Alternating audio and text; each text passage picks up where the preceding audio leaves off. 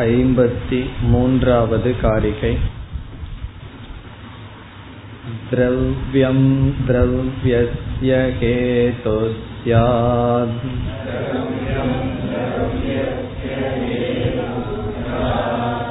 अन्यदन्यस्य चैव हि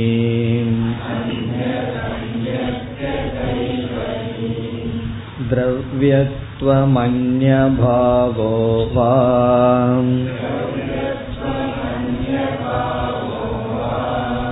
धर्माणां नोपपद्यते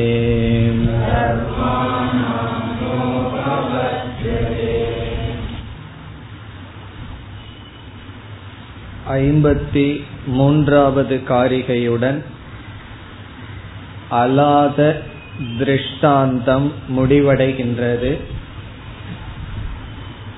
அலாத ஸ்பந்தனம் அலாத சாந்தி. இந்த இரண்டு உதாரணமாக எடுத்துக்கொள்ளப்பட்டது இதில் தீப்பந்தத்தினுடைய ஸ்பந்தனம் விதவிதமான உருவங்களை தோற்றி வைக்கின்றது அந்த உருவங்கள் இந்த ஜெகத்துக்கு உதாரணமாக சொல்லப்பட்டது. பிறகு தீப்பந்தமானது அசையாமல் இருக்கும் பொழுது எப்படி எல்லா உருவங்களும் எல்லா தோற்றங்களும் ஒடுங்கி இருக்கின்றதோ அந்த அழாத சாந்தி அத்வைதத்துக்கு உதாரணமாக சொல்லப்பட்டது. பிறகு ஐம்பத்தி இரண்டாவது காரிகையில் இந்த தோன்றுகின்ற பிரபஞ்சம் மித்யா என்பதற்கு மூன்று காரணங்கள் கொடுக்கப்பட்டது. ஒன்று திரவியத்துவ அபாவா இந்த பிரபஞ்சம் ஒரு திரவியம் ஒரு வஸ்து அல்ல வெறும் தோற்றம்தான். திரவியத்துவ அபாவ யோகதக என்று கூறப்பட்டது. இரண்டாவது காரிய காரணதா அபாவாத். இங்கு காரிய காரணம் என்பது ஒன்றும் இல்லை. ஆகவே இது வெறும் தோற்றம். மூன்றாவது அச்சிந்தியத்துவாத் அனிர்வாச்சியத்துவாத். இதை வாயால் நாம் விளக்க முடியாது. இந்த கருத்து மீண்டும் கௌடபாதரால் விளக்கப்படும் லக்ஷண சூன்யம் என்று சொல்ல போகின்றார். லக்ஷண சூன்யம் என்றால் இப்படித்தான் என்று ஒரு விவஸ்தையை கூற முடியாமல் இருப்பதனால் மித்தியா என்ற விளக்கம் வர இருக்கின்றது இங்கு ஒரு சந்தேகம் நமக்கு வரலாம். என்ன சந்தேகம் என்றால் இந்த பகுதிகளிலும் இனிமேல் வரப்போகின்ற சில இடங்களிலும் கௌடபாதர் என்ன சொல்ல போகின்றார்? காரிய காரண விவஸ்தை இல்லை. ஆகவே இது மித்தியா அசாரம் என்று சொல்ல போகின்றார். ஏற்கனவே அதை நாம் பார்த்தும் இருக்கின்றோம். அஜாதிவாதம் என்றால் என்ன? எதற்கும் காரிய காரணம் சம்பவிக்காது என்று ஏற்கனவே பார்த்தோம். அதை மீண்டும் இங்கு கௌடபாதர் கூறி இருக்கின்றார் இதை கேட்டவுடன் நம்முடைய மனதில் வருகின்ற ஒரு சந்தேகம் என்னவென்றால் நாம் பல இடங்களில் காரணம் சத்தியம் காரியம் மித்தியா என்று சொல்லிக் கொண்டு வந்துள்ளோம். என்ன உதாரணத்தை பலமுறை பார்த்துள்ளோம் என்றால் களிமண் காரணம் சத்தியம் பானைகள் காரியம் மித்தியா. இப்படி இருக்கும் பொழுது காரண காரியத்துக்கு அப்பாற்பட்டதனால் மித்தியா என்று ஏன் கூற வேண்டும்? காரியம் என்று சொன்ன மாத்திரத்திலேயே மித்யா என்று சித்திக்கின்றதே. ஏன் காரிய காரணம் இல்லை? அதனால் மித்யா என்று சொல்ல வேண்டும் என்ற சந்தேகம் நமக்கு வரலாம். காரணம் என்ன? இதுவரை நாம் பார்த்ததில் காரணம் சத்தியம் காரியம் மித்யா வெறும் நாம ரூபம் என்று தானே பார்த்துள்ளோம் என்ற சந்தேகம் பலருக்கு வந்தது. அதை இப்பொழுது நாம் பார்க்கின்றோம். பொதுவாக நாம் வேதாந்தத்தில் தான் காரியம் மித்தியா என்ற அறிவை கொடுக்கின்றோம். வேதாந்தத்துக்கு வருவதற்கு முன் காரியம் மித்தியா என்ற ஒரு எண்ணமோ அல்லது ஒரு அறிவோ நமக்கு இருக்காது. வேதாந்தத்துல தான் நாம் காரியம் மித்தியா காரணம் சத்தியம் என்ற புதிய அறிவை புகட்டுகின்றோம். பிறகு காரிய காரண தத்துவ விசாரம் செய்யாமல் நாம் அனுபவ ரீதியாக அதாவது தத்துவ விசாரத்தில் ஈடுபடாமல் அனுபவ ரீதியாக காரிய காரணத்தை எப்படி புரிந்துள்ளோம் என்று பார்த்தால் எதற்கு காரணம் இருக்கின்றதோ எது காரியமாக இருக்கின்றதோ அது சத்தியம் என்றுதான் நாம் நினைத்து கொண்டிருக்கின்றோம். பொதுவாக காரிய காரண பாவம் சத்தியத்துவத்தை நிலைநாட்டும். வேதாந்தத்துல தான் அதை நாம் தலைகீழாக பார்த்து காரிய காரண விசாரத்தில் காரணம் சத்தியம் காரியம் மித்யா என்று கூறி வருகின்றோம். ஆனால் விசாரம் செய்யாமல் பார்க்கும் பொழுது நாம் எப்படிப்பட்ட எண்ணத்தில் பார்க்கின்றோம் என்றால் அல்லது விசாரம் செய்தாலும் காரியம் காரணம் இதற்கு என்ன லட்சணம் கொடுக்கின்றோம் என்ற அடிப்படையில் பார்த்தால் காரியம் மித்யா என்று கூற முடியாது. எப்படி என்றால் நான் சென்ற வகுப்பில் ஒரு உதாரணம் பார்த்தோம். கார் என்கின்ற ஒரு வாகனம் இருக்கின்றது. அந்த வாகனத்தை உருவாக்க பலவிதமான பொருள்களை பயன்படுத்துகின்றோம். இரும்ப பயன்படுத்துகின்றோம் டயரை பயன்படுத்துகின்றோம் பெட்ரோலை பயன்படுத்துகின்றோம் விதவிதமான ஸ்பேர் பார்ட்ஸ் பகுதிகளை எல்லாம் நாம் பயன்படுத்துகின்றோம். அவயவங்கள் என்று சொல்லப்படுகிறது. இப்பொழுது அவயவங்கள் ஒரு திரவியமாக இருக்கிறது. திரவியம்னா தொட்டு உணரக்கூடிய ஒரு ஆப்ஜெக்ட் ஒரு பொருள். இந்த அவயவங்களை நாம் சேர்க்கின்றோம் அசம்பிள் செய்கின்றோம். பல பிசினஸ் என்ன செய்வார்கள்? அவர்கள் எதையுமே உருவாக்க மாட்டார்கள். மேனுபேக்சர் செய்யவே மாட்டார்கள். பிறகு மேனுபேக்சர் செய்கின்ற கம்பெனியில ஸ்பேர் பார்ட்ஸ் எல்லாம் வாங்கி அசம்பிள் பண்ணி அவங்க லேபிள் போட்டு விற்பனை செய்வார்கள். இப்பொழுது இதை நம்ம அனுபவத்துல பார்க்கிறோம். இதை நாம் என்ன புரிந்து கொள்கின்றோம்? அந்த ஸ்பேர் பார்ட்ஸ் சொல்றமே அவயவங்கள். அவைகள் திரவியம். அவயவங்களையெல்லாம் சேர்த்தி அவயவி என்று சொல்வது. அவயவி என்றால் அவயவங்களுடன் கூடியது. அதையையும் நாம் திரவியம் என்று சொல்கின்றோம். எது இங்க ரெண்டையும் திரவியம்னு சொல்றோம். எது? அவயவத்தையும் திரவியம் ஒரு பொருள்னு சொல்றோம். அவயவத்துடன் சேர்க்கப்பட்ட ஒன்று இருக்கிறதே. அதையையும் திரவியம் என்று சொல்கின்றோம். அப்பொழுது இதில் காரணம் திரவியம் காரியமும் திரவியம். காரணத்தை நம்ம திரவியம்னு பார்த்தோம்னா திரவியம்னா தொட்டு உணரக்கூடிய ஒரு பொருள் என்று பார்த்தால் அந்த காரணத்தின் விளைவாக வந்த காரியம் ஆன கார் அல்லது ஏதாவது ஒரு பொருள் அவைகளையும் திரவியம் என்றுதான் விவகாரம் செய்து வருகின்றோம். இப்ப இப்படி ஒரு லட்சணம் கொடுத்தால் காரியத்தை நம்ம மித்தியான்னு சொல்ல முடியுமா? என்றால் காரியமும் சத்தியம். காரணம் என்ன? அதற்கு ஸ்பேர் பாட் அவயவங்கள் என்ற ஒரு காரணம் இருந்துள்ளது. ஆகவே சாதாரணமாக நம்முடைய திருஷ்டி காரியத்தையும் ஒரு வஸ்துவாகவே பார்த்தல். காரண ரூபமாகவே பார்த்தல். இது இந்த திருஷ்டியும் சாஸ்திரத்தில் செய்யப்பட்டுள்ளது. காரியம் சதாத்மகம் என்று சொல்வார்கள். காரியம் வந்து சத் காரணம் என்ன? அல்லது காரணாத்மகம் காரண சொரூபம் என்ற அடிப்படையில் பார்த்தால் காரியம் மித்யா என்று நாம் கூறுகின்ற கருத்து இங்கு பொருந்தாது. காரணம் என்ன? காரணமும் காரியமும் திரவியம் என்று சொல்லி வருகின்றோம். பிறகு இந்த உலகத்தில் எதை எடுத்துக்கொண்டாலும் ஏதாவது பொருள்களினுடைய மாறுபாடுதான் இனி ஒன்றாக இருக்கும். பஞ்ச ஸ்தூல பூதங்கள் படைக்கப்பட்டது. பஞ்ச ஸ்தூல பூதங்களினுடைய மாறுதல் தான் இந்த பிரபஞ்சம். காரியம் என்றால் இந்த காரியமும் சத்தியம் காரணமும் சத்தியம். இந்த புத்தி தான் நமக்கு பொதுவாக இருந்து வருகின்றது.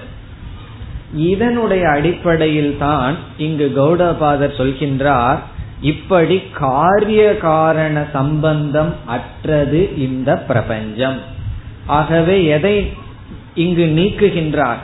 நாம் காரணத்திடமும் திரவிய புத்தியை வைத்துள்ளோம் காரியத்திடமும் திரவிய புத்தியை வைத்துள்ளோம் ஆகவே இரண்டையும் சேர்த்து கௌடபாதர் இங்கு நீக்குகின்றார். காரண காரிய காரணதா அபாவார். இந்த பிரபஞ்சம்ங்கிற ஒன்றில் காரியமும் இல்லை காரணமும் இல்லை என்று சேர்த்து நீக்குகின்றார். இல்லை என்றால் காரியம் பிரபஞ்சம்னு சொன்னாவே நாம் இதற்கு முன் பார்த்த அடிப்படையில் மித்திய ஆகிவிடும் ஆனால் நம்முடைய அனுபவத்தில் காரிய காரணம் இரண்டையும் திரவியம் என்ற புத்தியில் பார்ப்பதனால் அது அனுபவத்துக்கு ஒத்து வருவதனால் நாம் என்ன நினைக்கின்றோம்? இவைகளெல்லாம் காரியமா? சத்தியம். காரணம் என்ன? காரியம் என்று சொல்லும் பொழுது அவயவங்களினுடைய சேர்க்கை. ஆகவே இவைகள் சத்தியம் என்ற புத்தி இருக்கின்றது. ஆகவேதான் காரிய காரணத்தை சேர்த்து இங்கு நீக்குகின்றார். மேலும் புரிந்து கொள்ள ஒரு உதாரணம் எடுத்துக்கொள்வோம். நாம் ஒரு பொருளை பார்க்கின்றோம். ஒரு மரத்தை பார்க்கின்றோம். அந்த மரமானது எப்படி தோன்றியது என்றால் விதை என்ற ஒரு காரணத்தினால் அது தோன்றியது என்று நமக்கு தெரிய வருகிறது. உடனே என்ன சொல்கின்றோம்? நான் பார்க்கின்ற இந்த மரம் சத்தியம். காரணம் என்ன? இது ஒரு காரணத்திலிருந்து தோன்றியது. இதற்கு பதிலாக மாயாஜால வித்தை செய்பவன் நம் கண் முன்னாடி திடீரென்று ஒரு மரத்தை போன்ற காட்சியை காட்டுகின்றான். அந்த காலத்தில எல்லாம் அப்படி ஒரு மாயாஜாலம் இருந்துள்ளது. திடீர்னு ஒரு யானை நமக்கு தெரியும். அந்த யானை வந்து மாயா ஹஸ்தி. அந்த இடத்துல யானை கிடையாது. நம்ம கண்ணுக்கு தெரியற மாதிரி ஒரு தோற்றத்தை அவன் இந்திரஜாலத்தில் செய்வான். அப்படி ஒரு மரத்தை நாம் பார்க்கின்றோம். பிறகு அவன் என்ன சொல்கின்றான்? இது என்னுடைய இந்திரஜாலத்தினால் வந்தது. நாம் பார்க்கின்றோம் அதற்கு விதை என்ற ஒரு காரணம் இருக்கின்றதா? என்று பார்த்தால் இல்லை. ஆகவே என்ன சொல்கின்றோம்? அது வெறும் தோற்றம் வியவஸ்தையற்றது. அதற்கு மூல காரணம் கிடையாது. ஆகவே தோற்றம் என்று நீக்கி விடுகின்றோம் காரணம் என்ன? அதற்கு ஒரு காரணம் இல்லை.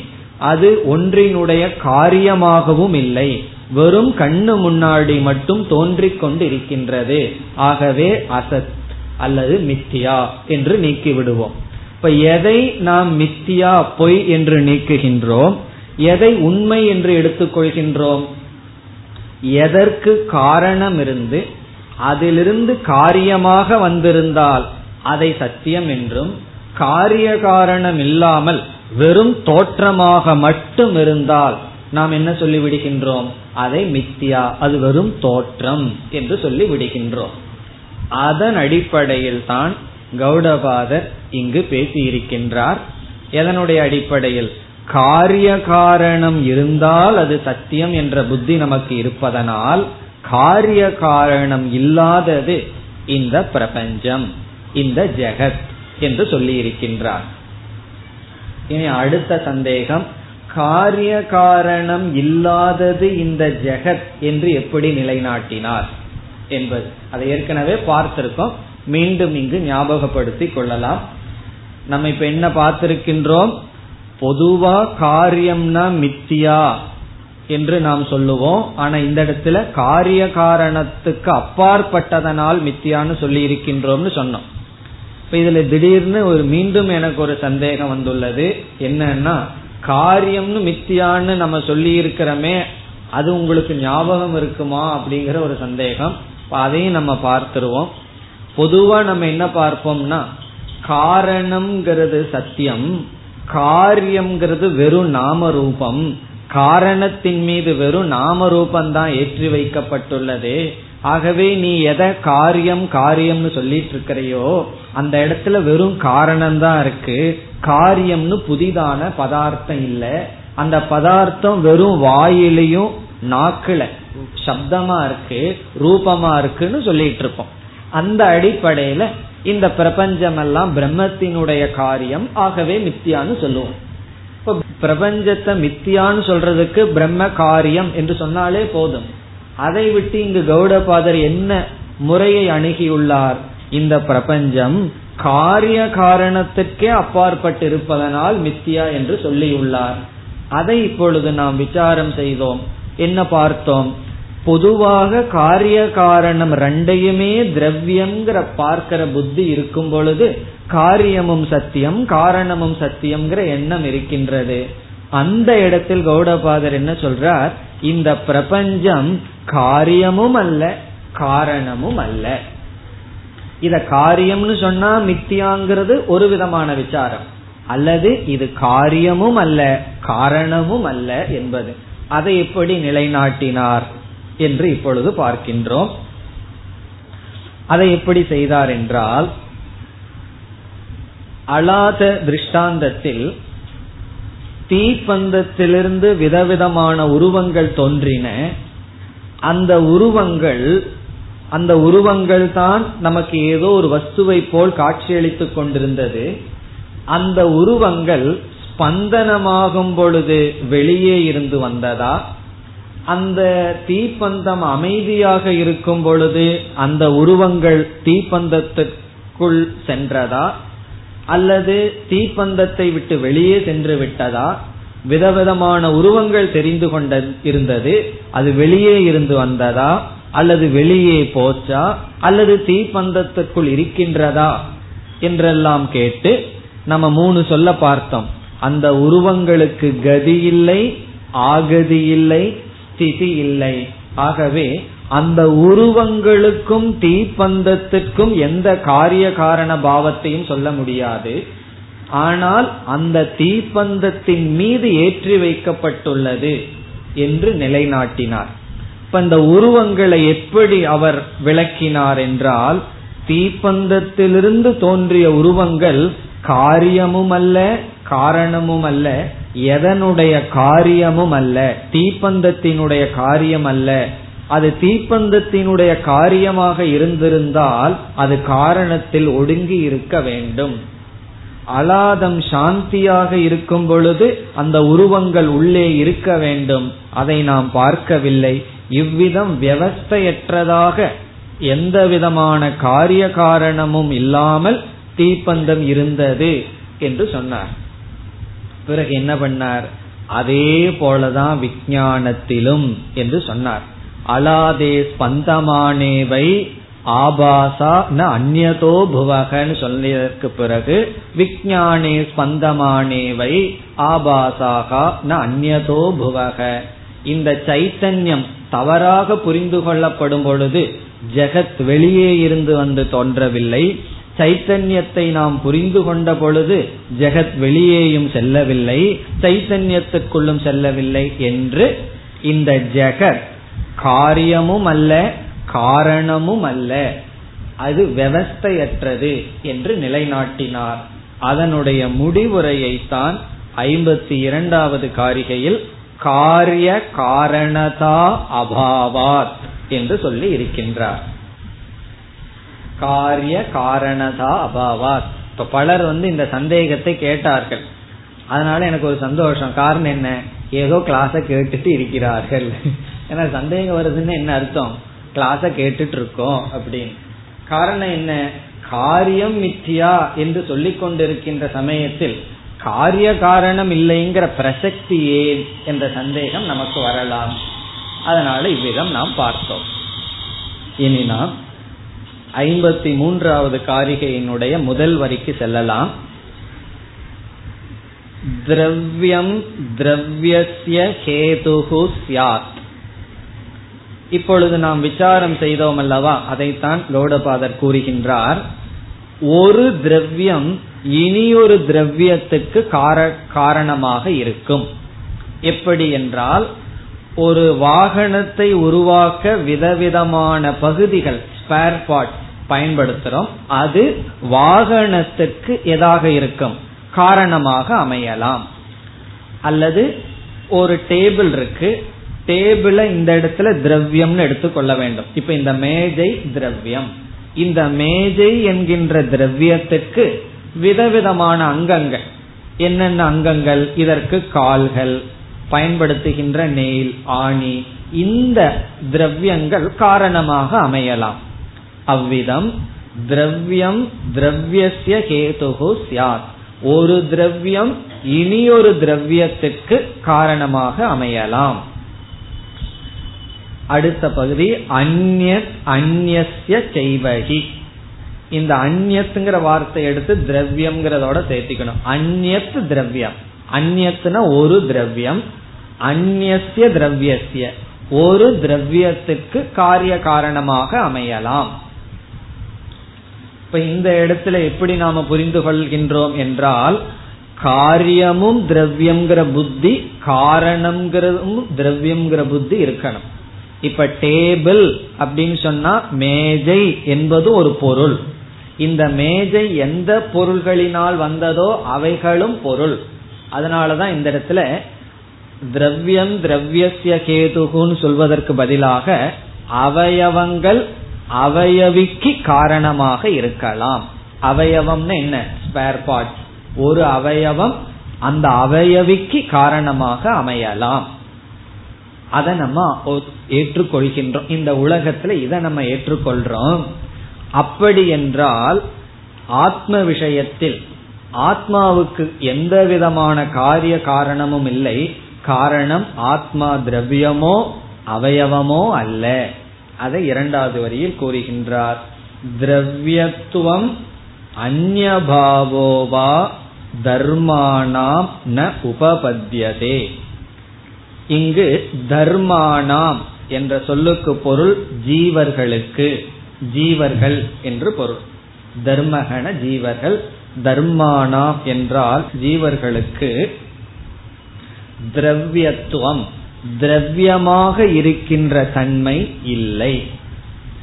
ஜீவர்கள் வந்து ஒரு திரவியமாகவோ ஒரு அவயவமாக இருக்கின்ற தன்மை இல்லை. அதாவது பிரம்மனிடத்திலிருந்து ஜீவர்கள் தோன்றின என்று சொல்வதற்கு ஜீவர்கள் வந்து கைகால போல கிடையாது. திரவியத்துவம்ங்கிறது ஜீவர்களிடம் இல்லை. பிறகு திரவியத்துவம்னா என்ன என்ற கேள்வி வரும். திரவியத்துவம்னா குணங்களுடன் எது கூடி இருக்கின்றதோ அது திரவியம். திரவியத்துக்கு லட்சணம் குண ஆசிரியம் திரவியம். குணங்களுடன் கூடியது திரவியம். எது குணங்களுடன் இருக்கின்றதோ அது திரவியம். ஒவ்வொரு பஞ்சபூதத்துக்கும் ஒவ்வொரு குணங்கள் இருக்கு. அதனால நம்ம வந்து பஞ்சபூதங்களை திரவியம் என்று சொல்கின்றோம். அப்படி பார்க்கையில் ஆகாசமும் திரவியம்தான். ஏன்னா சப்த குணம் ஆகாசத்திற்கு இருக்கு. நீர் திரவியம்.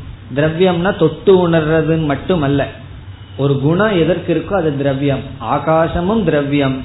தண்ணீருக்கு ஸ்பர்ஷங்கிற குணம் இருக்கு. அதனால திரவியம். உஷ்ணம்ங்கிற குணம் வந்து ரூபம்ங்கிற குணம் அக்னிக்கு இருக்கு திரவியம். கந்தம்ங்கிற குணம் வந்து பிருத்திவிக்கு இருக்கு திரவியம். இப்படி குணங்களுடன் கூடியது திரவியம். அப்படி குணங்களுடன் கூடிய ஒரு திரவியம் அதற்கு பார்ட்ஸ் இருக்கணும் அவயவங்கள் இருக்கணும். அது இனி ஒரு திரவியத்துக்கு காரண காரியமா இருக்கலாம். அங்கு வேணா இது காரியம். இதற்கு காரணம் இருந்தது. அதனால சத்தியம் நல்லா பேசலாம். ஆனால் ஆத்மாவிடம் அது சம்பவிக்காது. திரவியத்துவம் சம்பவிக்காது. சம்பவிக்காதுங்கிறது எங்க சொல்றார்? கடைசி சொல் ந உபபத்தியதே. ந உபபத்தியதேனா சம்பவிக்காது. ஜீவர்களுக்கு திரவியமாக இருக்கின்ற தன்மை நடக்காது ஏற்படாது. திரவியத்துவம் தர்மானாம் ந உபபத்தியதே. ஜீவர்களுக்கு ஒரு பொருளாக இருத்தல் என்ற தன்மை கிடையாது. பிறகு இனி ஒன்னும் கிடையாதுன்னு சொல்றார் அந்நிய பாவகவா ந உபபத்தியதே. அந்நிய பாவகவா என்றால் சைத்தன்யத்திலிருந்து வேறாக இருத்தல் என்பதும் கிடையாது. அந்நிய பாவகன வேறாக இருத்தல். எதனிடமிருந்து? பிரம்மத்திடமிருந்து அல்லது சைத்தன்யத்திடமிருந்து வேறாக இருத்தல் என்பதும் ஜீவருக்கு கிடையாது. இப்ப ஜீவர்களுக்கு சைத்தன்யத்திடமிருந்து வேறாக இருத்தல் என்பதோ அல்லது ஒரு திரவியமாக இருத்தல் என்பதோ நடைபெறாது. அதனால என்னன்னா இங்கு ஆசிரியர் பயன்படுத்திய சொல் விஞ்ஞானம். இந்த விஞ்ஞானம் ஒன்றுதான் சத்தியம். அது எதோடு ஒப்பிடப்பட்டது? அலாதம். அலாதத்திற்கு ஒப்பிடப்பட்ட தீப்பந்தத்திற்கு ஒப்பிடப்பட்ட விஜயானம் ஒன்றுதான் சத்தியம். இந்த தீப்பந்தம் அசைந்து கொண்டிருக்கும் பொழுது விதவிதமான உருவங்கள் நாம் போடுகின்றோம். அந்த உருவங்கள் எல்லாம் மித்தியா. இந்த காலத்துல தீப்பந்தத்தை எல்லாம் நம்ம பார்க்க முடியாது. இந்த லைட் டெக்கரேஷன் செய்திருப்பார்கள். அதை நம்ம பார்க்கலாம். விதவிதமான வெறும் பல்ப் மட்டும் இருக்கும். திடீர்னு அதுல தாமரப்பூ வரும். திடீர்னு அதுல லக்ஷ்மி சரஸ்வதி படம் எல்லாம் வந்து வந்து போகும்னா. அந்த லைட் டெக்கரேஷன் எதை போலன்னா இங்க சொல்ற தீப்பந்தத்தை போல அவைகள் தோன்றுகின்றது. தோன்றிய பொழுதில் மறைந்து விடுகின்றது. அங்கு இருக்கிற மாதிரி இருக்கின்றது. ஆனால் அவைகளுக்கு எந்த விவஸ்தையும் இல்லை. இப்ப இந்த லைட் செட்டிங்ல தாமரப்பூ வந்து மறையுது. அந்த தாமரை வந்து வெளியே இருந்து வந்ததா? அல்லது உள்ளே இருந்து வெளியே எங்காவது போச்சா? அல்லது அந்த லைட்டுக்குள்ள பல்புக்குள்ள இருக்கான்னா கிடையாது. அதே போல அந்த காலத்துல தீப்பந்தத்தை எடுத்து கையில் சுழற்றுவார்கள். இப்ப வந்து எலக்ட்ரிசிட்டியில சுழன்று கொண்டு இருக்கின்றது. இந்த தோற்றங்கள் எல்லாம் ஆகவே மித்யா. பிறகு எது சத்தியம்? அலாதம் உதாரணத்துல சத்தியம்.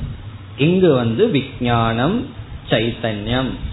இந்த உதாரணம் நல்லா பொருந்தும். காரணம் என்னன்னா அலாதம் வந்து சுடர் விட்டு எரிகின்ற சொரூபம் அதே போல சைத்தன்யமும் எல்லாத்தையும் விளக்குகின்ற சாட்சி சொரூபம். இந்த காரிகையுடன் அலாத திருஷ்டாந்தம் முடிவடைகின்றது. அலாத ஸ்பந்தனம் அலாத சாந்தி. அலாத சாந்தி அத்வைதத்துக்கு உதாரணம். அலாத ஸ்பந்தனம் துவைத பிரபஞ்சத்திற்கு உதாரணம். அலாதம் சைத்தன்யம். அதிலிருந்து தோன்றுகின்றதா இந்த உலகம். இப்ப இந்த உலகம் வந்து நமக்கு ஏதாவது தொந்தரவு பண்ணும்போது என்ன ஞாபகத்துக்கு வரணும்? ஏதோ அலாதம் வந்து சுத்திட்டு இருக்கு அப்படின்னு இந்த உதாரணத்தை கொண்டு வரணும். இனி அடுத்த காரிகையில் வேறு கருத்துக்கு வருகின்றார். ஐம்பத்தி நான்கு. एवं न चित्तजा धर्माः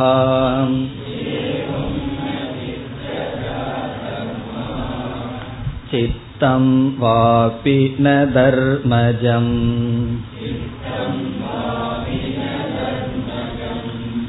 एवं हेतुपला जातिम् प्रविशन्ति मनीषिणः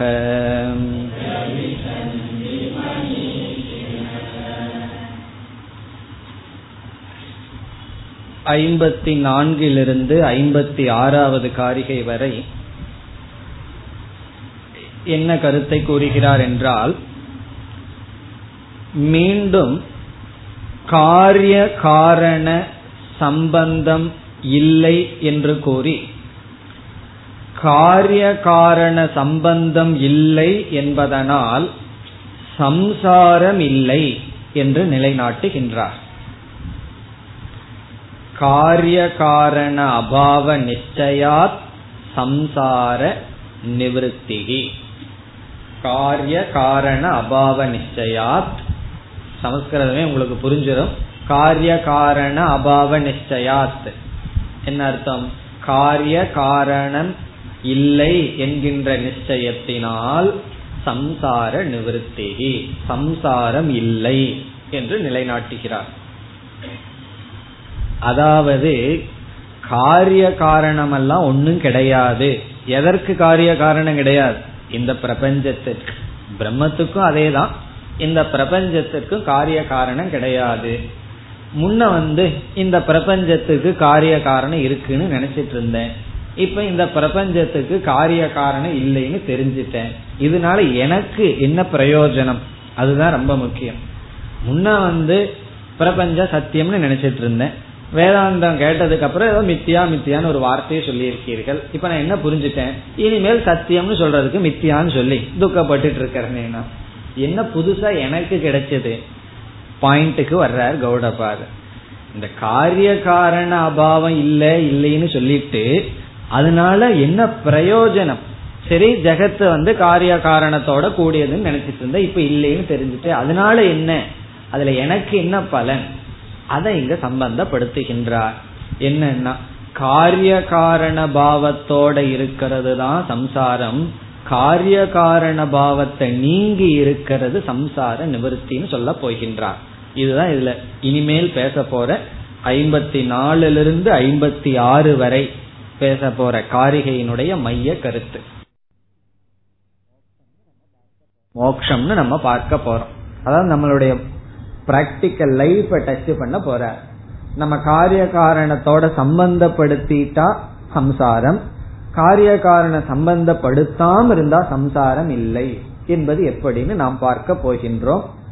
இப்படி அவர் சம்சாரத்தை பற்றி பேசுவதற்கு முன்னாடி ஞானிகள் வந்து சந்தோஷமா ஏன் இருக்காங்கன்னு சொன்னா அவங்க எந்த காரிய காரணத்தையும் பார்ப்பதில்லை. காரிய காரண சம்பந்தப்படுத்துவதில்லைன்னு சொல்லி முதலில் ஞானிகளினுடைய மனதை இந்த காரிகையில சொல்ற அதாவது ஞானிகளினுடைய நிலையை சொல்ற ஞானிகள் இப்படி இருக்கிறார்கள் சொல்லி பிறகு சம்சாரிகள் இப்படி இருப்பதற்கு காரணம் வந்து காரிய காரண சம்பந்தம் அப்படின்னு சொல்ல போறார்.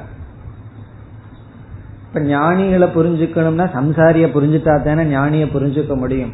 நம்ம வந்து மோக்ஷத்தை அனுபவிக்கணும் அல்லது மோக்ஷத்தை அடைஞ்சிருக்கணும்னு சொன்னா ஒருவர் சொல்றார் நான் இன்னைக்கு மோக்ஷத்தை அடைஞ்சிட்டேன்னு சொல்றார். அது எதை குறிக்குது? ஏற்கனவே நான் சம்சாரியா இருந்திருக்கின்றேன் அப்படிங்கறத குறிக்குது. இப்ப சம்சாரியா இருந்திருக்கின்றேங்கிறது எதை குறிக்குது? மோக்ஷத்தை அடைந்துள்ளேங்கிற வார்த்தையை குறிக்குது. நாளை முதல் நான் அவனை அடிக்க மாட்டேன் அப்படின்னு சொன்ன என்ன? அதான் சொல்லுவார்கள் நாளையில இருந்து உங்க மனைவியை நீங்க அடிக்க மாட்டீங்களே அப்படின்னு கேட்டா சரின்னு சொன்னாலும் ப்ராப்ளம் இல்லைன்னு சொன்னாலும் ப்ராப்ளம் சரின்னு சொன்ன என்ன அர்த்தம்? இவ்வளவு நாள் அடிச்சிட்டு இருந்தேன்னு ஆகும். மாட்டேன்னு சொன்னாலும் ப்ராப்ளம் அப்படி சரின்னு சொல்ல முடியாது எஸ் ஆர் நோன்னு சொல்ல முடியாத ஒரு கேள்வி கேளுங்கன்னு சொன்னா இதுதான் கேள்வியா? அப்படி எஸ் ஆர் நோ சொல்ல முடியாது. முதல்ல எஸ் சொல்லணும்னாலும் ப்ராப்ளம் நோன்னு சொல்லணும்னாலும் ப்ராப்ளம் ஆகவே முதல்ல ப்ராப்ளத்தை இப்ப நம்ம பார்ப்போம். அப்பதான் ஞானிய நம்ம புரிந்து கொள்ள முடியும். அதாவது ஃப்ரீடம்ங்கிறதா மோக்ஷம்னு சொல்லுவோம். ஒரு இடத்துல சாமிஜி சொல்லுவ freedom from past is moksha அப்படின்னு ஒரு இடத்துல சொல்ற ஃப்ரீடம் ஃப்ரம் பாஸ்ட் அது ஒரு விதமான ஃப்ரீடம் அல்லது மோக்ஷம். அதனுடைய அர்த்தம் என்ன? என்றால் இப்ப இன்னைக்கு நம்ம ஒருவரோட பழகிட்டு இருக்கோம்.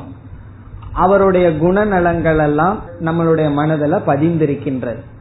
பிறகு பத்து வருடம் அல்லது மூன்று நாலு வருடங்களுக்கு பிறகு மீண்டும் நம்ம அவரோட பழகிறோம் அல்லது பழகிக்கொண்டே இருக்கின்றோம். அப்படி பழகும் பொழுது அவரை பற்றி என்ன சம்ஸ்காரங்கள் என்னுடைய மனசுல இருந்ததோ அந்த ஜட்ஜ்மெண்ட் என்ன நான் முடிவு பண்ணி வச்சிருந்தனோ அதே முடிவோட தான் நம்ம தொடர்ந்து பழகிட்டு இருக்கோம் நாலஞ்சு வருஷம் ஆயிரலாம்.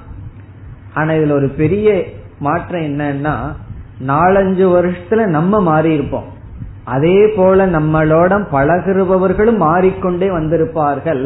அந்த மாற்றத்துக்கு தகுந்த ஜட்ஜ்மெண்ட்டை நான் மாத்தி இருக்க மாட்டேன். நான் என்ன முடிவு பண்ணி வச்சிருந்தனோ அது மாறாது. ஆனா அந்த முடிவு பண்ணி வச்சிருக்கிற ஆள் மாறியாச்சு. அப்படி பாஸ்ட்னு சொன்னா என்ன?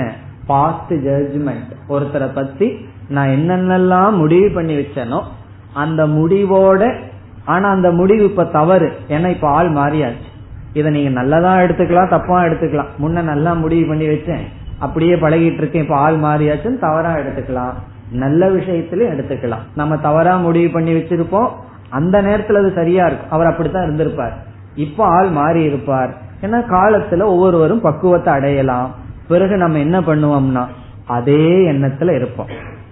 இப்ப வந்து கேது பலம் கேது பலம்ங்கிற வார்த்தையை நீ பயன்படுத்த போறார். ஹேதுனா காரணம் பலம்னா காரியம். இப்ப ஹேது பலம்னு பயன்படுத்தி என்ன சொல்ல போறார்? நம்ம வந்து ஒவ்வொரு அனுபவங்களுடைய சம்ஸ்காரங்கள் ஜட்ஜ்மெண்ட் மனசுல இருந்து அதைய வைத்துக்கொண்டே அதை ஒரு காரணமாக வைத்துக்கொண்டே நம்முடைய செயல் அமைந்து கொண்டு இருக்கின்றது. ஏன்னா அவரை நம்ம பார்த்து பழகும் பொழுது நம்மளுடைய ஆக்ஷன் நம்மளுடைய பலம் ரிசல்ட் எப்படி இருக்கும்னா ஹேதுவனுடைய அடிப்படை நம்ம எப்படி பேசுவோம் எப்படி பழகுவோம் அது எப்படின்னா அந்த பலம் என்றால் நம்மளுடைய ஆக்ஷன் காரியம் அது எதன் அடிப்படையிலனா அதற்கு ஒரு ஹேது இருக்கின்றது. இப்ப நாம ஒவ்வொருவரிடம் எப்படி பிஹேவ் பண்றோம் எப்படி பழகிறோம் எப்படி அணுகுகிறோம் என்பது எதை பொறுத்தது என்றால் அதற்கு ஒரு காரணம் இருக்கின்றது. நம்ம எல்லோரிடமும் ஒரே மாதிரி பழகிறது இல்லை ஒவ்வொருவரிடம் ஒவ்வொரு மாதிரி நடந்திருக்கிறோம். ஒவ்வொரு ரோல் எடுத்துக்கிறோம் ஒவ்வொரு மாதிரி நடந்துக்கிறோம். காரணம் என்ன? அந்த ஒவ்வொரு விதமா நம்ம பிஹேவ் பண்றத பலம்னு சொல்றோம். அதற்கு காரணம் என்னன்னா ஹேது. நம்மளுடைய ஜட்ஜ்மெண்ட் நம்ம மனசுல ஏற்படுத்தி இருக்கிற சம்ஸ்காரங்கள் நம்முடைய முடிவு இவைகள் எல்லாம் அவைகள் வந்து அழியாம அது அப்படியே இருந்து கொண்டிருக்கு. ஆனா ஆள் வந்து மாறியாச்சு. அதுதான் சம்ஸ்காரம். இப்ப அஜானி எப்படி இருக்கான்னு சொன்னா அவனுடைய ஒவ்வொரு ஆக்ஷனும். ஒவ்வொரு பிஹேவியருக்கும் ஒவ்வொரு ஹேது இருக்கு. அதை அவன் அழிக்காம அப்படியே வச்சிருக்கான். சில டேப் ரெக்கார்டில் எரைஸே ஆகாது. நம்ம டேப் ரெக்கார்டு இப்ப அப்படித்தான் வேலை செஞ்சுட்டு இருக்கோம் எரைஸ் ஆகாது. அப்ப புது கேசட்டையே ஒவ்வொரு முறையும் போடணும். பழைய கேசட் போனா எரைஸ் ஆகாமையே மீண்டும் பழசையே ரெக்கார்ட் பண்ண அப்ப என்ன ஆகும்னா டபுள் ரெக்கார்டிங் ஆகும். அப்படி நம்ம மனசுல ஹேது போறதே கிடையாது. எதுவுமே எரைஸ் ஆகிறது கிடையாது. அப்படி ஆச்சுன்னா தப்பா ஆயிரும் எது ஆகணுமோ அது ஆகாது. எது ஆகக்கூடாதோ அது ஆயிரும். அப்ப என்ன ஆகுதுன்னு சொன்னா இந்த உலகத்துல ஒவ்வொன்னுக்கும் ஒவ்வொரு காரணத்தை வச்சுட்டு அந்த காரணத்திலிருந்து நம்ம விடுதலை அடையாம இருக்கோம். பாஸ்ட்ல இருந்து விடுதலை அடையலைன்னா என்ன அர்த்தம்? முன்ன நான் என்னென்ன ஜட்ஜ்மெண்ட் பண்ணி வச்சேனோ அதிலிருந்து எனக்கு விடுதலை இல்லை. அப்படி விடுதலை அடையிறது தான் மோட்சம். ஒரு குழந்தையினுடைய பார்வைய பாருங்களேன். ஒரு குழந்தையினுடைய பார்வை எப்படி இருக்குன்னா எந்த ஜட்ஜ்மெண்ட் இல்லாம பிளாங்க் ஒருத்தரை பார்த்துச்சுன்னு சொன்னா நல்லவன் கெட்டவன் எந்த ஜட்ஜ்மெண்ட் இல்லாம பார்க்கும். அதுதான் மோக்ஷம் அந்த ஒரு குழந்தையினுடைய பார்வையில காரண காரியம் எல்லாம் கிடையாது. சாட்சி திருஷ்டி. ஞானியினுடைய பார்வையில் எப்படின்னா அவனும் காரிய காரணத்தை கடந்துள்ளான். இல்ல அப்படின்னு சொன்னா நீ உன்னுடைய கேரக்டர் இப்படி இருக்கு. நீ அதனால இப்படி பிஹேவ் பண்ற. அப்படின்னு ஒவ்வொன்னுக்கும் நம்மளுடைய இன்டர்பிரேஷன் எதனுடைய அடிப்படையில் இருக்கு? நாம பொருள்படுத்துறது எதனுடைய அடிப்படையில் இருக்கு? நம்முடைய மனதுல பதிந்த சம்ஸ்காரங்களினுடைய அத வந்து ஹேது என்று சொல்லப்படுகிறது. அதனுடைய விளைவு என்னன்னா இப்பொழுது நம்முடைய பிஹேவியர் நம்ம மனதுல வந்து அவ்வளவு சுலபமா மாற்றம் வருவதில்லை. என்ன ஆயிருதுன்னா அந்தந்த பாஸ்ட்லயே நம்ம பந்தப்பட்டு இருக்கின்றோம். அந்த பாஸ்ட் வந்து தப்பான்னு கேட்டா அதுவும் தப்பு இல்லை காரணம் என்ன? அந்த நேரத்துல அவர் எப்படி பிஹேவ் பண்ணாரோ அதுக்கு சரியா நம்ம ஜட்ஜ் பண்ணி வச்சிருக்கோம்.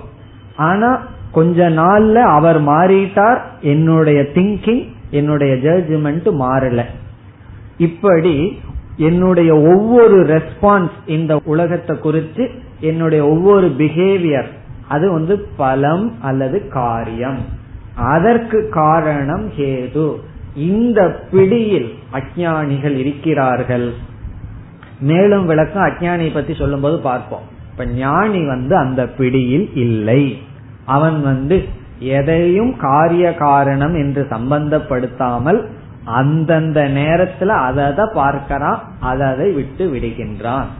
அதனால நம்ம எப்படி இருக்கணும்னா யார எப்ப பார்க்கிறோமோ அவங்கள அப்ப பார்த்து அதோட விட்டுறணும். அந்த நேரத்துல ஜட்ஜ்மெண்ட் அதோட முடிஞ்சாச்சு. அடுத்த நிமிஷம் அந்த ஆள் எப்படி மாறி வர்றாரோ நமக்கு தெரியாது. அதனால என்ன சொல்லணும்னா யாரிடத்திலையும் எந்த விதமான கனெக்ஷனும் கிடையாது சம்பந்தம் கிடையாது. இது அப்படி இருந்தது நீ அப்படி இருந்த இப்ப நீ இப்படி இருக்கின்றேன்னு எந்த கனெக்ஷன் இல்லாம ஞானிகள் எதை சரணடைந்துள்ளார்கள் என்றால் ஹேது பலம் இல்லாத நிலையை அடைந்துள்ளார்கள் என்று இந்த காரிகையில் சொல்கிறார். மீண்டும் அஜானிகள் எப்படி ஹேது பலத்தில் இருக்கிறார்கள் பிறகு பார்ப்போம். இப்ப இந்த இடத்துல ஞானிய பத்தி சொல்றார். ஞானிகள் எப்படி நினைக்கிறார்கள்? ஞானிகளுடைய மனம் எப்படி இருக்கின்றது? ஏவம் ந சித் சித்தஜாகா தர்மாகா. ஏவம் என்றால் இந்த விதத்தில். இவ்விதம் நாம் விசாரம் செய்ததனுடைய பலனாக தர்மாகா. தர்மாகா என்ற சொல்லுக்கு நாம் மூன்று பொருள் பார்க்கின்றோம். ஒன்று ஜீவர்கள் ஜீவாகா இரண்டாவது பிரபஞ்சாகா இந்த ஜெகத் பிரபஞ்சம் இந்த உலகங்கள் விதவிதமான நாம ரூபங்கள் மூன்றாவது பொருள் புண்ணிய பாபம் நம்முடைய பாப புண்ணியங்கள். நம்முடைய பாப புண்ணியங்கள் அல்லது இந்த பிரபஞ்சம் அல்லது ஜீவர்கள் ந சித்தஜாகா. இங்கு சித்தம் என்றால் சைத்தன்யம் அல்லது பிரம்ம பரம்பொருள். சித்தஜாகா என்றால் பிரம்மத்திடமிருந்து உற்பத்தியாகவில்லை. ந சித்தஜாகா. சைத்தன்யத்திடமிருந்து தோன்றவில்லை. இதுல இருந்து என்ன சொல்றார்? இந்த ஜெகத்தாகட்டும் பாவ புண்ணியங்களாகட்டும் ஜீவர்களாகட்டும் சைத்தன்யத்தினுடைய காரியம் அல்ல. அதாவது கார் எதனுடைய காரியம்? காருங்கிறது ஒரு திரவியம் அப்படின்னு எடுத்துட்டோம்னா அது வந்து விதவிதமான ஸ்பேர் பார்ட்டினுடைய காரியம். அதிலிருந்து தோன்றியது. அதனால ஸ்பேர் பார்ட் எவ்வளவு முக்கியமோ அதே சத்தியம்தான் இந்த கார் இருக்கு. அப்படி சைத்தன்யத்திடமிருந்து இவைகளெல்லாம் தோன்றவில்லை. அப்படி தோன்றி இருந்ததுன்னு வச்சுக்குவோமே. சைத்தன்யத்திடமிருந்து இவைகள் மாறி இருந்தால் இவைகளும் சைத்தன்யத்தை போல சத்தியமா இருக்கலாம். ஆனால் அப்படி இல்லை. எவைகள்? இந்த பிரபஞ்சமாகட்டும் ஜீவர்களாகட்டும் பாவ புண்ணியங்கள் ஆகட்டும் சரி அடுத்தது சில மதவாதிகள் என்ன நினைக்கிறார்கள்? இந்த சைத்தன்யமே பிரபஞ்சத்திலிருந்து தான் தோன்றியதுன்னு நினைக்கிறார்கள். அது அதை விட விபரீதமான புத்தி. பலர் என்ன நினைக்கிறார்கள்? இந்த சைத்தன்யம் எங்கிருந்து தோன்றியது? பிரபஞ்சத்திலிருந்து தோன்றியது. அப்படி சொல்பவர்கள் சிலர் இருக்கிறார்கள். அவர்கள் என்ன சொல்கிறார்கள்? இந்த ஸ்தூல சரீரம் இருக்கே. இந்த ஸ்தூல சரீரம் மனதுக்குள்ள திடீர்னு சைத்தன்யம் வந்தது. இப்ப அவங்களுக்கு எது சத்தியம்? இந்த ஜட பிரபஞ்சம்தான் சத்தியம். அந்த ஜட பிரபஞ்சத்துல சைத்தன்யம்ங்கிறது ஒரு அஜெக்டிவ் அப்ப அவங்களுக்கு எது உண்மைனா? மேட்டர் தான் உண்மை. அந்த மேட்டர்ல கான்சியஸ்ங்கிறது ஒரு அஜெக்டிவ் இவங்களை தான் மெட்டீரியலிஸ்ட் அப்படின்னு சொல்றது. அவங்களுக்கு மெட்டீரியல் மேட்டர் தான் சத்தியம். அதுல வந்து சைத்தன்யம்ங்கிறது வந்து தோன்றி உள்ளது. அவங்க கொடுக்கற உதாரணம் என்ன தெரியுமோ? நம்ம கேக்குற இதுல எந்த இடத்துல சைத்தன்யம் இருக்கு? தோன்றி இருக்குன்னு சொன்னா அவங்க வந்து பிரசித்தமான உதாரணம் சொல்லுவார்கள். இந்த வெத்தலை பாக்கு சுண்ணாம்பு இந்த மூணுல எங்க சகப்பு கலர் இருக்கு? ஆனா அதெல்லாம் வாயில போட்டு மெல்லும் போது சிவப்பு கலர் உற்பத்தி ஆகுது அல்லவா? ஆனா இந்த மூணுலயும் எங்கேயுமே சிவப்பு வர்ணம் கிடையாது. அதே போல சைத்தன்யம் வந்து ஸ்தூல சரீரம் இப்படி சேர்ந்த உடனே உற்பத்தி ஆயுள்ளது. ஈவன் சயின்ஸ்லயும் கூட என்ன சொல்வார்கள்? முன்ன சொல்லிக் கொண்டிருந்தார்கள். திடீர்னு மேட்டர்ல இருந்து கான்சியஸ்னஸ் தோன்றியதுன்னு சொல்லிக் கொண்டிருந்தார்கள் முன்ன. இப்ப என்ன சொல்கிறார்கள்? எங்களுக்கு தெரியாது. கான்சியஸ்னஸ்ங்கிறது இந்த அறிவுங்கிறது வந்து பற்றி எங்களால் ஒன்றும் சொல்ல முடியவில்லை என்று சொல்ற அளவுக்கு கொஞ்சம் சிந்தித்துள்ளார்கள். முன்ன வந்து ஏதோ சொல்லிவிட்டார்கள் ஜடத்திலிருந்து தோன்றியதுன்னு. இப்ப அப்படி சொல்ல முடியாதுங்கிற அளவு அவர்கள் வந்துள்ளார்கள். அந்த கருத்து இங்கு சொல்லப்படுகிறது ஜெகத்திலிருந்தோ அல்லது புண்ணிய பாவத்திலிருந்தோ அல்லது ஜீவர்களிடமிருந்தோ சைத்தன்யமும் தோன்றவில்லை. சித்தம் வாபி ந தர்மஜம். தர்மஜம் என்றால் பிரபஞ்சத்திலிருந்து சித்தம் வாபி ந. சித்தமும் தோன்றவில்லை. இங்கு சித்தம்னா சைத்தன்யம். சைத்தன்யம் தோன்றவில்லை. எதிடமிருந்து ந தர்மஜம். தர்மத்திலிருந்து. சென்ற இடத்துல தர்மாகான பிரபஞ்சம்னு பார்த்தோம். அதே போல இங்கும் பிரபஞ்சத்திலிருந்தும் தோன்றல. அல்லது ஜீவனுடைய உடலிருந்தும் சைத்தன்யம் தோன்றல அல்லது புண்ணிய பாவத்திலிருந்தோ எதிலிருந்தும் சைத்தன்யம் தோன்றவில்லை. அப்ப சைத்தன்யத்திடமிருந்தும் எதுவும் வரல. சைத்தன்யமும் எதனிடமிருந்தும் வரவில்லை. இரண்டாவது வரி ஏவம். இவ்விதம் ஹேது பல அஜாதிம். ஹேதுவினுடைய பலத்தினுடைய அஜாதியை தோற்றமின்மையை. ஹேது பல அஜாதி. அஜாதினா தோன்றவே கிடையாது. ஹேதுவும் கிடையாது பலமும் கிடையாது. காரணமும் இல்லை காரியமும் இல்லை. காரண காரியத்தினுடைய தோற்றமின்மையை பிரவிசந்தி. பிரவிசந்தி என்றால் சின்வந்தி நிச்சயம் செய்துள்ளார்கள். பிரவிசந்தின நிச்சயம் செய்துள்ளார்கள். யார்? மணிசினக ஞானிகள். ஞானிகள் நிச்சயம் செய்துள்ளார்கள். காரிய காரண சம்பந்தம் இல்லாததை நிச்சயம் செய்துள்ளார்கள். நம்முடைய எல்லா ப்ராப்ளத்துக்கு காரணம் என்ன? ஏதாவது காரணம் சொல்லிட்டு இருக்கிறது தான். தலைவலிக்குது என்ன காரணம் சொல்லுவோம்? ஆயிரம் காரணம் சொல்லுவோம். காரணம் சொல்லிட்டு இருக்கிறதுலயே காலத்தை கழிச்சிட்டு இருக்கிறோம் அல்லவா? ஞானிகளுக்கு காரணமே கிடையாது. அதனால அவர்கிட்ட போய் எது காரணம் கேட்கக்கூடாது. ஏன் ஏன்னு சொல்லி. காரணம் என்ன? அவருக்கு தான் எந்த காரணம் கிடையாது காரியமும் கிடையாது. காரண காரியத்தினுடைய இல்லாமையை மணிசினக ஞானிகள் எடுத்துக் கொள்கிறார்கள் இப்போ எந்த ஒன்றுக்கும் காரிய காரணமே இல்லைன்னு சொன்னா எப்படித்தான் இந்த உலகத்தை பார்ப்பார்கள்னா? அப்படிப்பட்ட மனசு வந்ததுக்கு அப்புறம் பார்த்தா தெரியும். எப்படி இருக்கும்னு சொல்லி. அது வரைக்கும் எப்படி சொன்னாலும் நமக்கு அது தெரியாது. பிறகு என்னன்னா இனி விளக்க போற இந்த சம்சாரிகள் வந்து சம்சாரம் எதனால வந்ததுன்னா காரிய காரணம் பேசிட்டு இருக்கிறதுனாலதான் சம்சாரம் வந்துள்ளது. காரிய காரணமே உண்மையில கிடையாதுன்னு சொன்னா சரி எப்படித்தான் என்ன நிமித்தமாகத்தான் இந்த காரிய காரணம் தெரிஞ்சிட்டு இருக்கு அதை இங்கு சொல்கின்றார் ஐம்பத்தி ஐந்தாவது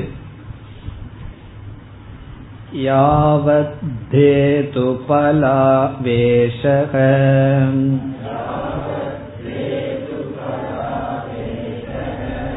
तावद्धेतुपलोद्भवः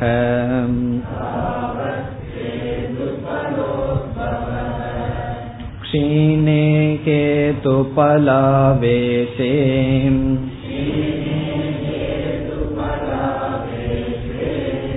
नास्ति हेतुपलोद्भवः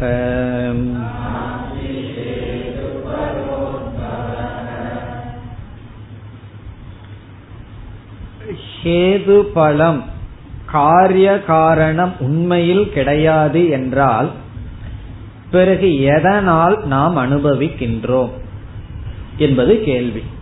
காரிய காரணம்ங்கிறது உண்மையிலேயே கிடையாது. அதனாலதான் ஞானிகள் வந்து காரிய காரண பாவத்துக்குள்ளேயே போறதில்லைன்னு சொல்லியாச்சு. ஆனா நான் அனுபவிக்கிறனே எதனால் என்பது கேள்வி. கேள்வி புரிகின்றதோ? அது இல்லை. அதனால ஞானிகள் கேது படத்துக்குள்ள போறதில்லை. ஆனா அனுபவிச்சுட்டு இருக்கிறமே எதனால்? நமக்கு தெரியுதே இதனாலதான் இது காரணம் இது காரியம்னு தெரிகிறது எதனால்? எதனால நான் பார்க்கிறேன்? அது இல்லை ஆனா எதனால நான் பார்க்கின்றேன்? இங்க எங்க போயாகணும் நம்ம பாம்பு கிட்ட தான் போயாகணும் கயிற்று மேல பாம்பு இல்லை. ஆனா நான் ஏன் பார்க்கிறேன்? ஞானிகள் ஞானிகள்லாம் யாரு? கேட்ராக்ட் எல்லாம் இல்லாம ஒழுங்கா கண்ணில் பார்ப்பவர்கள் அவங்க கண்ணில் அங்க பாம்பு கிடையாது. ஆனா நான் ஏன் பார்க்கின்றேன்? என்றால் என்ன காரணம் கொடுப்போம்? ரெண்டு ஸ்டேஜ்ல பதில் சொல்லுவோம். ஒன்று அஜானம் இனி ஒன்று அத்தியாசம். முதல்ல அஜானம் இருக்கு ரெண்டாவது அத்தியாசம் இருக்கின்ற. அத்தியாசம் என்ன? அஜானத்தினுடைய விளைவா எதையோ நம்ம பார்க்க. இங்க கௌடபாதர் ரொம்ப அழகான ஒரு சொல்ல சொல்றார். ஆவேசம் அப்படிங்கிற சொல்ல சொல்ற இல்ல நீ ஆவேசத்தினால பாத்துட்டு இருக்கேன் இந்த வார்த்தையை கேள்விப்பட்டிருக்கீர்களோ ஆவேசம். அவன் ரொம்ப ஆவேசம் பிடிச்சு திரியிறான் அப்படின்னு சொல்லுவார். ஆசை ரொம்ப அதிகமாயிடுதுன்னு வச்சுக்கோமே அது ஆவேசம். வெறி அப்படின்னு சொல்றது வெறி ஆவேசம். இங்க என்ன சொல்ற உன் புத்தியில் இருக்கிற ஆவேசத்தினாலதான் நீ கேது படத்தை பார்த்துட்டு இருக்கேன் ஒவ்வொருவருடைய புத்தியில என்ன இருக்கான் ஒரு பெரிய ஆவேசம் இருக்கான் என்ன ஆவேசம்? இது காரணம். இது காரியம்னு ஒரு பயங்கரமான நிச்சயம் இருக்கான் அதனால பார்த்து கொண்டு இருக்கின்றாய். இந்த ஆவேசம் எப்ப போச்சோ அப்போ காரிய காரணம் போயிடும். இந்த பேய் பிடிச்சிட்டா ஆவேசம் பிடிச்சிட்டு ஆடுறான்னு எல்லாம் சொல்லுவார்கள். அந்த வார்த்தையை பயன்படுத்துறார். இதனுடைய அர்த்தம் என்ன என்றால் எல்லாத்துக்கும் நம்ம வந்து ஒரு காரணத்தை முடிவு செய்து விடுகின்றோம். அந்த காரணம் உண்மையா இருக்க வேண்டாம். இவர் காரணம்னு நினைச்சதுனாலேயே அது உண்மையாயிருது அதற்கான எல்லா முயற்சியிலையும் ஈடுபடுவார். ஒரு உதாரணம் பார்ப்போமே. இப்போ ஒருவருடைய வியாபாரமோ ஏதோ ஒன்று கொஞ்சம் லாபத்துல ஓடல. இப்ப நடந்துட்டு இருக்கிறது அதுதான் யாரு வியாபாரமும் லாபத்துல ஓடுறது இல்லை உடனே அவர் என்ன காரணம்? இந்த இது பலம். பலம் என்னன்னா ப்ராஃபிட் வரலிங்கிறது பலம். அதுக்கு அவர் நிச்சயம் பண்ற ஹேது என்ன அப்படின்னா அவர் நிச்சயம் பண்றார். என்னுடைய அந்த ஸ்டார் சரியில்லை ஜாதகம் ஏதோ வந்து ப்ராப்ளம்னு முடிவு பண்றார். இப்ப அவரை பொறுத்த வரைக்கும் என்ன காரணம்? இல்ல வாஸ்து இந்த கட்டடம் இப்படி இல்ல. மாறி இருந்துட்டா நல்லா வியாபாரம் ஓடும். இந்த மாதிரி ஏதோ முடிவு பண்ற இப்ப அவருடைய ஹேது என்ன? அவருடைய ஜாதகம் சரியில்லை. இனி அவர் என்ன பண்ணுவார்? அதை நீக்கிறதுக்கான பிரவருத்தியில ஈடுபடுவார். எத்தனையோ பரிகாரம் பண்றது பூஜை பண்றது என்னென்ன பண்ணணுமோ அதெல்லாம் பண்ணிட்டு இருப்பார்.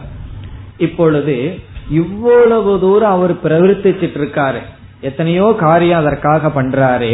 இத்தனைக்கு மூல காரணம் என்ன என்றால் உண்மையிலேயே ஸ்டார் கொஞ்சம் மாறி இருக்கா? செவ்வாய் என்ன பண்ணுச்சு? இவரு நினைச்சதுனாலயா என்றால் கௌடபாதர் சொல்றார் நீ இது காரணம்னு நிச்சயம் பண்ணி இருக்கிறதுனால அந்த நிச்சயத்தை யாருனாலையும் மாத்த முடியாது. ஒரே ஒரு ஆளுனாலதான் மாத்த முடியும். யாருன்னா? நிச்சயம் பண்ற ஒன்னாலதான் வேற யாருனாலையும் மாத்த முடியாது. அந்த மாறுற வரைக்கும் உனக்கு அந்த காரணம் இருக்கும். கரெக்டா அறிகுறிகள் எல்லாம் தென்படும். நாலு பேர் கிட்ட போவோம் கரெக்டா அதையவே சொல்லுவார்கள். நம்ம மனசில் இருக்கிறதையே சொல்லுவார்கள். அப்ப எல்லாம் அமைஞ்சு வரும். பிறகு அதை நம்ம மீண்டும் உறுதிப்படுத்தும் காரணம். இதை நான் ஒரு உதாரணத்துக்கு சொன்னேன். எல்லா விஷயத்திலும் இப்படித்தான். அவன் சரியில்லை இப்படி இருக்கான் நம்மளுடைய துயரத்துக்கு எத்தனையோ காரணத்தை சொல்லிட்டு இருக்கோம். இப்ப நான் வந்து துயரப்பட்டு இருக்கேன் மனசுல கஷ்டங்கள் வருது. அதுக்கு நமக்கு எத்தனையோ பெரிய லிஸ்ட் இருக்கு. இந்தந்த காரணத்தினால கஷ்டம். இப்ப நம்முடைய கேள்வி காரணம் அங்க இருக்கிறதுனால எனக்கு கஷ்டம் வந்ததா? அதையெல்லாம் காரணம்னு என்னுடைய புத்தியில பாக்கிறதுனால அத காரணம்னு நினைச்சு நான் கஷ்டப்பட்டேனா? கௌடபாதர் சொல்ற உன்னுடைய புத்தியில் இருக்கிற ஆவேசம். நம்ம புத்தியில தான் ஆவேசம் வந்திருக்கு. இவன் இப்படி சொல்லிட்டான் அதனால நான் துக்கப்படுறேன். என்னுடைய துயரத்துக்கு காரணம் என்ன? இவர்களுடைய பேச்சு இவர்களுடைய பிஹேவியர் இவன் இப்படி நடந்துட்டு இருக்கான் இது காரணம் கேது. பலம் என்னன்னா துக்கம். இப்போ உண்மையிலேயே என்னுடைய துக்கத்துக்கு இனியொருவருடைய பிஹேவியர் காரணமா? அல்லது காரணம்ங்கிற என்னுடைய ஆவேசம் காரணமா? கௌடபாத சொல்றார் உன்னுடைய ஆவேசம். உன்னுடைய ஆவேசம் என்னைக்கு போகுதோ இந்த ஆவேசத்தை என்ன சொல்லலாம்? பேய் பிடிச்சிருக்குன்னு சொல்லலாம். இந்த பேய் எப்ப புத்தியிலிருந்து போகுதோ அப்ப என்ன ஆகும்னா காரணமும் போயிரும் காரணத்தினுடைய விளைவான காரியமும் போயிரும். இப்ப எதையும் எதையும் சம்பந்தப்படுத்தாத அசங்கமா இருக்கிறதா மோக்ஷம்?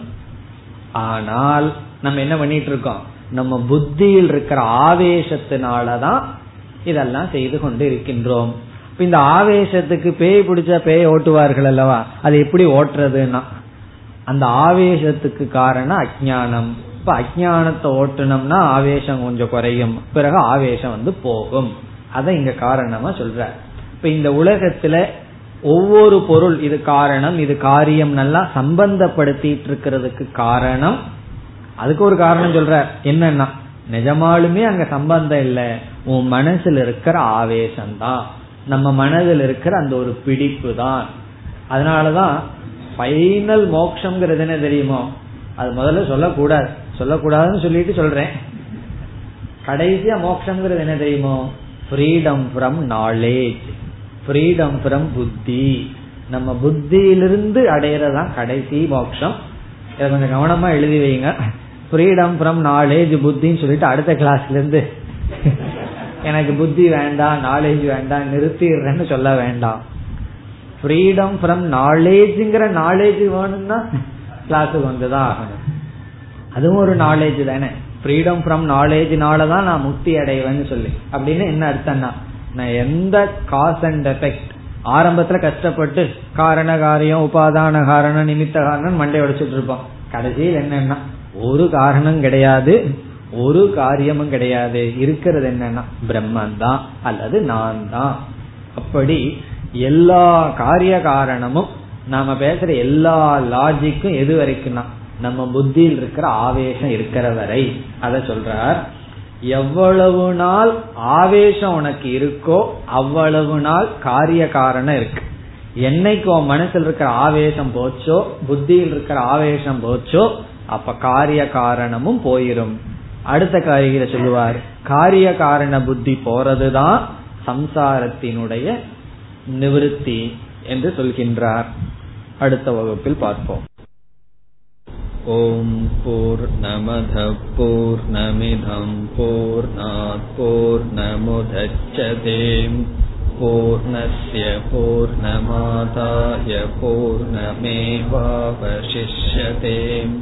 ॐ शान्ति शान्ति शान्तिः